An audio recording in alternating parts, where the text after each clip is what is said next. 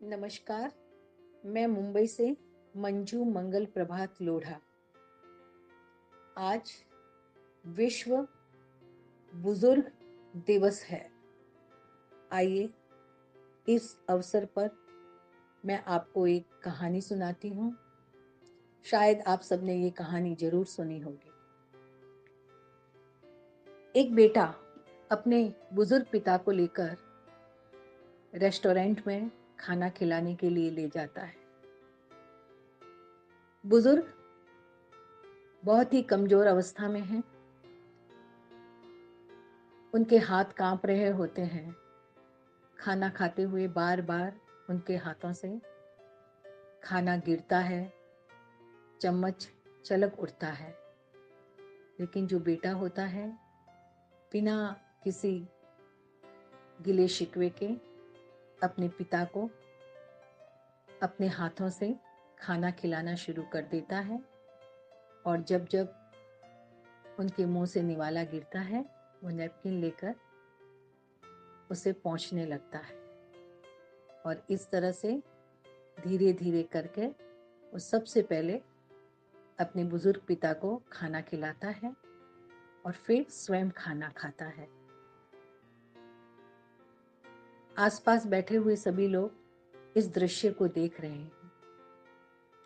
खाना खत्म होने के पश्चात वह अपने बुज़ुर्ग पिता का हाथ पकड़कर उन्हें वॉश बेसिन तक लेके जाता है।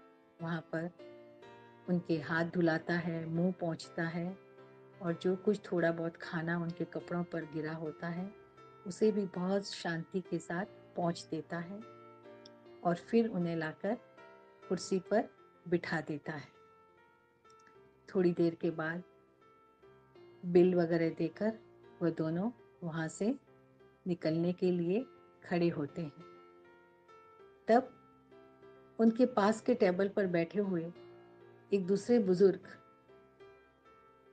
उस लड़के को बुलाकर कहते हैं, बेटा तुम यहाँ पर अपना कुछ भूल कर जा रहे हो।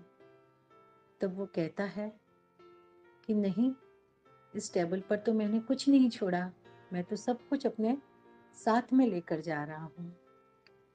तब वो कहते हैं कि बेटा, तुम यहाँ पर एक बहुत अच्छी सीख छोड़कर जा रहे हो। एक सबक और प्रत्येक पिता के लिए एक उम्मीद छोड़कर जा रहे हो। कि एक बेटा जो अब बाप बन गया है, उसकी व्यथा कुछ इन शब्दों में कि कहाँ दे पाया इतना प्यार अपने बच्चों को, जितना मिला मुझे अपने पिता से। कहाँ दे पाया उतनी सुबह, उतनी शामें, उतना वक्त, जितना मिला मुझे अपने पिता से। कहाँ दे पाया उतनी भाषा, उतना मौन, उतना हौसला अपने बच्चों को, जितना मिला मुझे अपने पिता से। दुख और अभावों के दिनों में देखते ही बनता था पिता का अभिनय। कहाँ सीख पाया उनसे ये कला अपने बच्चों के लिए? और हाँ कहाँ कर पाया उतना भरोसा भी अपने बच्चों पर, जितना भरोसा मेरे पिता करते थे मुझ पर, मेरे पिता करते थे मुझ पर। जी हाँ हमारे बुज़ुर्ग, हमारी विरासत होती है। हमारे बुज़ुर्ग हैं, जिन्होंने हमें पाल पोस कर इतना बड़ा किया, लायक बनाया। आज ज़रूरत है, हम उनकी सेवा करें, उनका सम्मान करें। बचपन में हम चलते चलते कितनी बार गिर जाया करते थे। वो हर बार दौड़कर आते हमें उठाते, गले लगाते और कहते, बच्चे, रो मत। कुछ नहीं हुआ है तुम्हें। मैं हूँ ना तुम्हारे साथ।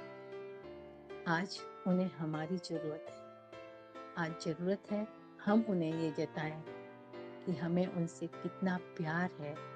हमारा जो ये वजूद है वो उन्हीं की वजह से हमारे बुज़ुर्ग अगर हमारे लिए एटीएम कार्ड बन सकते हैं तो क्या हम उनके लिए आधार कार्ड नहीं बन सकते? नमस्कार, पर जाते जाते फिर एक बार कहूँगी, अपने बुज़ुर्गों का सम्मान करें, उनका मान करें, क्योंकि एक दिन समय का चक्र हमको भी उसी चौखट पर लाकर खड़ा करेगा। नमस्कार।